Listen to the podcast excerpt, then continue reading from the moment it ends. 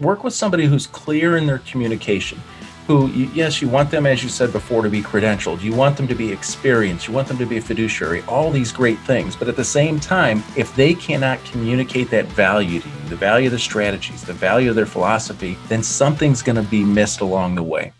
There are many factors that contribute to success skill, good work habits, positive mental attitude, and of course, proper planning.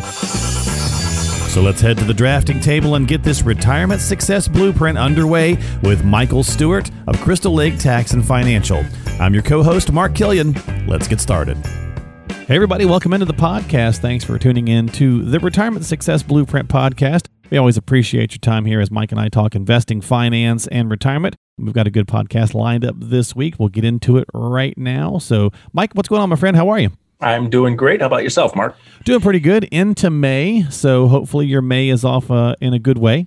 little yep, rhyme. Busy. Got a, a, wedding anniversary, a wife's birthday, a couple weddings, uh, Mother's Day. So it's a very eventful month for us. Gotcha. Well, you know, taxes obviously got pushed to May 17th, right? So there's a little bit of that for some of those folks that maybe drag their feet a little bit, but that's okay. Just get it done, right? Get in there and talk to your folks and do what you got to do. And, uh, you know, there's a lot of stuff going on, obviously, in the world, Mike. So we're going to get into some of this. I saw this headline about economists expecting the economy to continue to boom through the second quarter of this year. And assuming that indeed does happen, it seems like it might, there's a good chance of that. What kind of advice might you share with folks uh, just over the next coming months?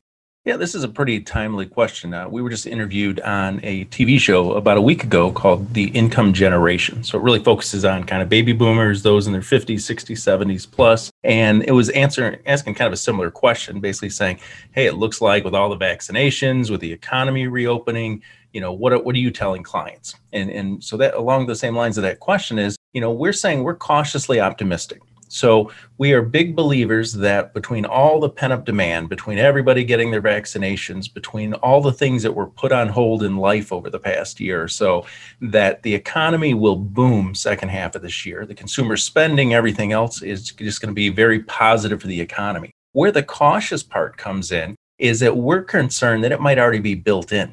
You know, when you think about the stock market, it's buy the rumor, sell the news. So for any investors that are kind of sitting on their hands out there being like, you know, I'm going to wait until I see all that activity happening, you know, that all the reports start coming out in August, September, October, that all the activities picking up, it's going to be a little too late to participate by that time. So one of the things that we're sharing with clients is it's been a great run off the bottom from about a year ago with the kind of COVID crash from last March. And, you know, so we might want to start taking some profits off the table as we head into the second half, not because the economy won't be booming, but because maybe a lot of the gains will have already been had by then. Yeah, I mean, I think it's a good point, and there's obviously a lot of things happening. You know, we're seeing all the some of the inflation starting to happen, and so on and so forth. So there's a lot of mixed messages that people definitely get uh, to wondering what's going to be going on and looking for good advice. And you know, we get emails all the time, Mike. Uh, you know, to the podcast and various things, asking questions about you know what does that whole process even look like, and how do I go about getting a second opinion, and you know things of that nature. So maybe you could enlighten a little bit for us. Oh, no, absolutely. So what, one of the things we get, as you had mentioned, is you know a lot of calls and emails after after the show publishes uh, on every couple of weeks, and they want to say, okay, well, Mike, if I want to meet with you, you know, will you take a look at our situation? We call it our second opinion service, and really, it's not a sales meeting. It's really not deep in the weeds on investments or anything. It's really just identifying where are you right now, where do you want to go, and are there any gaps in between those two destinations. And if there are, then if you're a good fit and we can help you kind of fill those gaps, then we'll invite you on to become a client. And if you're current advisor or on your own, you're doing a great job right now, then that's okay too. We'll tell you that just so you have confidence going forward because we only work with clients that we can make a significant impact on. Right. So if we can help improve your situation, that's great. We'll help you identify those gaps and fill them and help you move forward. And if everything's going great, well, we're going to tell you that too. And I think it's easy enough to do, folks. And so if you have those questions, there's nothing wrong with getting those second opinions. Just reach out and have that chat with uh, Mike and give him a call at 815 526 3092. That's how you can call him. Again, 815 526 3092. You can also stop by the website at crystallaketax.com and drop an email if you'd like and fill out. I think you've got a little uh, way to contact you that way as well. So there's plenty of stuff for you. crystallaketax.com. Again, crystallaketax.com. But the easiest way is just to call 815 526 3092. 92. All right, let's jump into our main topic this week here on the podcast. So, what we really mean is we're going to talk the code sometimes that we hear. Michael, I want you to kind of help break this down. Obviously, you've been doing this a long time. So, in the financial services world, and really any industry, right? There's phrases, there's jargon, there's so on and so forth. But in this case, uh, let's go with some of these kind of, I don't know, these kind of tried and truisms, if you will, and really what it means uh, versus I guess maybe the fluffier way it might sound. Maybe that's a way of mm-hmm. putting it. So I love this topic. Okay. All right. So you might hear something like what they said, and then I'm going to have you give us the what they meant. Okay. Mm-hmm. So the what they said might be something like, We've experienced a significant market correction this month. Very fancy. yeah, in short, it means your portfolio lost money. Uh, you know, th- what they really should say is, you know, rather than saying there was a correction or that the market dropped or crashed or tanked or whatever you know um, adverb they want to use on there uh, one of the things that what you really should be asking as a client is okay well the market doesn't matter to me on a risk adjusted basis based on the amount of risk that i'm taking how much was I impacted? So, as an example, if you are 60% in stocks and 40% in bonds, you know, did you lose more than 60% of what the market went down? You know, if you had that quote unquote correction, because if so, then you might be taking a little bit more, too much more risk than you think. You know, if you lost less than that, well, then maybe, you know, your portfolio is working out well. So I find it amusing when they say, you know, I want to be very technical, it's a significant market correction, but really it just basically meant you lost money. Gotcha. It's true, right, right to the point. That's what it is. Okay. Uh, we might hear something like we're forecasting significant upside potential for this stock. Yeah, you got to be very careful. You got to understand how Wall Street works. And a lot of these companies haven't. Not only are they trying to, you know, have you promote their stock and things, but they're also the reason they're doing that is because they have investment banking relationships on the side. You know, they want to, you know, issue more shares, issue bonds, take them public, whatever it happens to be. So they promote via what they call buy side analysts. Now there's buy side analysts and sell side analysts. So buy side analysts are the cheerleaders on Wall Street saying, rah, rah, rah, you know, this is a buy, this is an overweight. Sell side analysts are saying, this company's horrible. You know, it's just, you know, run from this money, sell, do whatever you want. And the irony is, that according to a CNBC report, only 6% of all stocks that are publicly traded are actually listed as sells. So, you know, given any kind of market conditions, do we really think that 94% of all stocks are buys? The hmm. reality mm. is probably not. You know, we tell clients at the end of the day that there's no such thing as hold. You know, some firms will be, you know, right straddle the fence and it's not a buy, it's not a sell, it's a hold. And we'll say there's no such thing as a hold because if you own it at the end of the market day, you're basically rebuying it tomorrow. So, you know, you have that kind of conviction. And it's funny that CNBC did a, uh, a report a couple years back called Why Wall Street Analysts Never Put Sell Ratings on Stock. You know, in fact, Morgan Stanley is an example because they got so much pressure because mm-hmm. everything was either, you know, a buy or a hold that, mm, you know, don't sell anything, even when the market's tanking, that they change their weighting to buy, overweight, equal weight, underweight, then sell.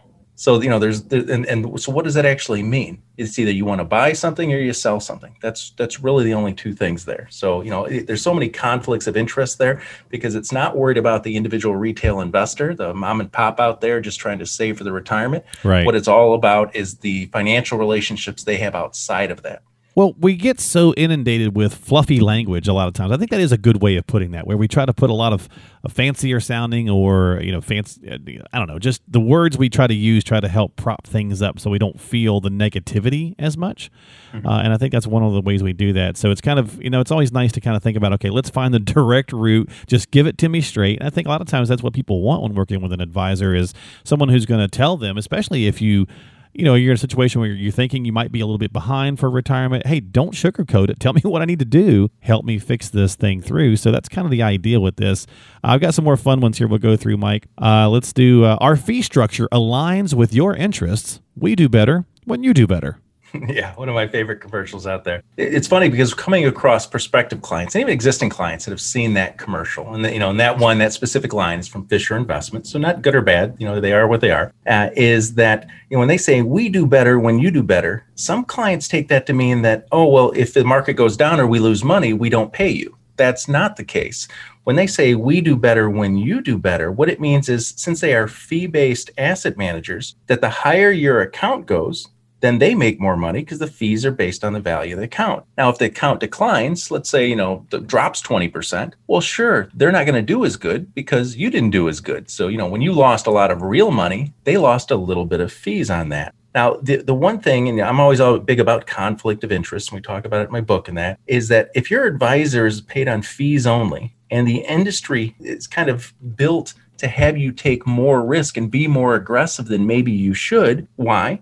Because if you take more risk, then the account grows faster, assuming that the market's working in you. And if the account it grows faster, then the fees get bigger. And here's an example. Let's say your advisor has $100 million of assets under management and they're charging a 1% fee then that's $1 million of revenue. Nothing wrong with that. They've got overhead and payroll and expenses. That's fine, uh, you know, as long as they're earning it. Now, let's say the market shot up and they had you crazy aggressive in stocks, whether appropriate or not, and the market shot up 20%. And now they've got 120 million, a 20% growth, 120 million under management. Now their fees are 1.2 million. Did they necessarily do anything better? No. Did they bring in new clients? No. But their fees did better solely because they were taking a large amount of risk. My question, being devil's advocate to that, is what happens if you're taking too much risk and it kind of blows up? So it worked well for the advisor, but now all of a sudden everything's going the wrong way. What's your plan B? For them, it's just go out and find new investors. For you, it might be a diminished retirement. Gotcha. Okay. Very good. Very good. So, uh, you know, when we're going through and talking about these kinds of things, and again, a lot of these are the kind of questions that people have. And again, we mentioned earlier, if you got some questions, get a second opinion. Even if you're working with somebody, there's nothing wrong with finding out uh, if the plan you have is the right one for you. You can maybe make a little tweak or find some things that might be pointed out to you that you weren't hearing. And sometimes you might hear some of this stuff, you know, when you're getting a second opinion. So you want to try to find, and we'll get to the kind of the lesson of this in just a minute, but you want to kind of find hopefully that right fit for you. How about this one, Mike? As a CLU, MBC, AADR. I like this one, BLAH, blah. Mm-hmm. You're in great hands with an accomplished financial advisor yeah hopefully you know these my many titles impress you you know that's that's kind of what they're hoping it's kind of you know positioning themselves and you know i too and you'll see it on the book cover and everything else i've got an alphabet soup behind my name mba rfc cep all these things but i'm a believer that what's really important when you're working with an advisor isn't the titles or that i show you how how much I know, you know, and all the jargon and all the titles. It's rather that I can take some things that are complex and make them simple to understand so that you can make an educated decision. It doesn't matter what I know if I can't actually communicate that to you in a way that makes you feel comfortable and confident in your decisions. Yeah, and I think that's a great way of putting it because obviously you want to have somebody who has credentials, but you also want to have somebody who can actually, again, relate to you and make you and help you understand it because you don't want someone who's talking too far over your head and so on and so forth. There's a real it's a it's really about the relationships, you know, but you got to have that kind of uh, that fine edge, I suppose, if you will. Let's do one more, and then I'll let you get to the lesson for us on this, Mike. Your portfolio has a very high alpha, and I'm worried about your potential for reverse dollar cost averaging once you have to start your RMDs. Very fancy. Yeah, so it's basically if I make this sound like rocket science, maybe you'll give up and just let me manage all your money. You know, the the biggest compliment that I get, I truly mean this, is because we work with you know great savers, just good successful people, and that, but you know just regular blue collar people. Is that what I get? Is that I made something that maybe when they came in they didn't fully understand, whether it was investments, taxes, estate planning, whatever the financial topic might be. And at the end, they thank me because I presented it in a way that they can understand it. And, you know, and I've had both husbands and wives together because, you know, different people manage money differently in, in the relationship.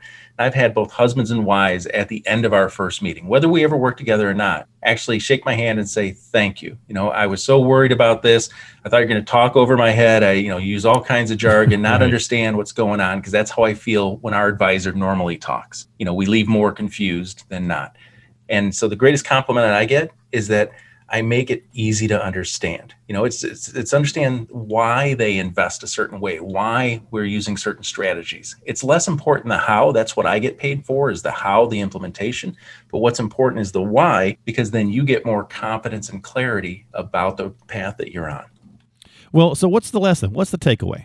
The takeaway is really just work with somebody who's clear in their communication who, you, yes, you want them, as you said before, to be credentialed. You want them to be experienced. You want them to be a fiduciary, all these great things. But at the same time, if they cannot communicate that value to you, the value of their strategies, the value of their philosophy, then something's going to be missed along the way. So it's important for you to understand, and it's important for them to be able to communicate in the way that you want to. Yeah, and I think that's a simple way to look at it. So again, folks, make sure you're finding that right person that you know draws that good place in between the two things with the credentials and the knowledge, but also the relatability and the and just like the warm fuzzies we call it. Sometimes you want to have that right fit so that whenever the advice is coming in, you, you relate to it, you understand it, and then you can also more importantly put it into practice. So I think that's a good way of looking at that. And with that, we're going to wrap up the podcast this week. But we'll take an email question before we do. And if you'd like to submit your own, again, stop by the website at crystallaketax.com.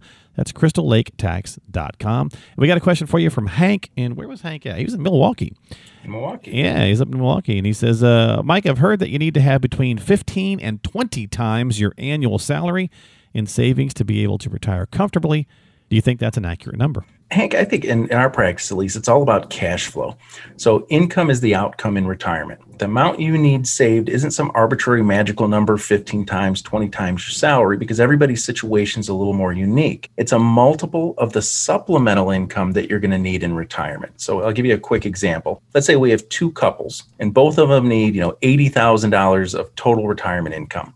So the first couple needs 80,000, but they've got 50 coming in in social security, maybe another 20 in pensions. So their income gap is only $10,000. Now couple 2 might need that same 80,000 and they've got the same 50,000 in social security coming in, but no pensions. So now they've got to fill a $30,000 income gap every year. So that first couple might be able to have only saved $300,000, $400,000 and still be able to fill that $10,000 a year gap and grow their money and get a rising income over time. Whereas that second couple might have needed to save $700,000, $800,000, $900,000 to accomplish the same thing. So once again, it's not about some arbitrary, you know, if you hit this number, you're okay. What it is is taking a look at your cash flow needs. How much income do you need? How much of it's guaranteed? And then what assets do you have left over that'll help supplement that? All right. Well, there you go, Hank. Hopefully that helps you out, my friend. Thank you so much for listening to the podcast and dropping us a, a, line as well. So reach out and follow up with Michael if you got questions, 815 526 3092, or anybody else if you've got some questions. You're not already working with him. That's how you reach out, 815 526 3092.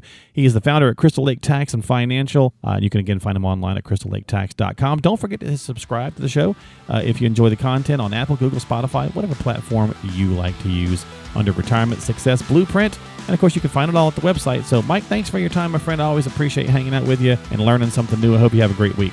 Take care of yourself, Mark. We'll talk next time here on the podcast. This has been the Retirement Success Blueprint with Michael Stewart from Crystal Lake Tax and Financial.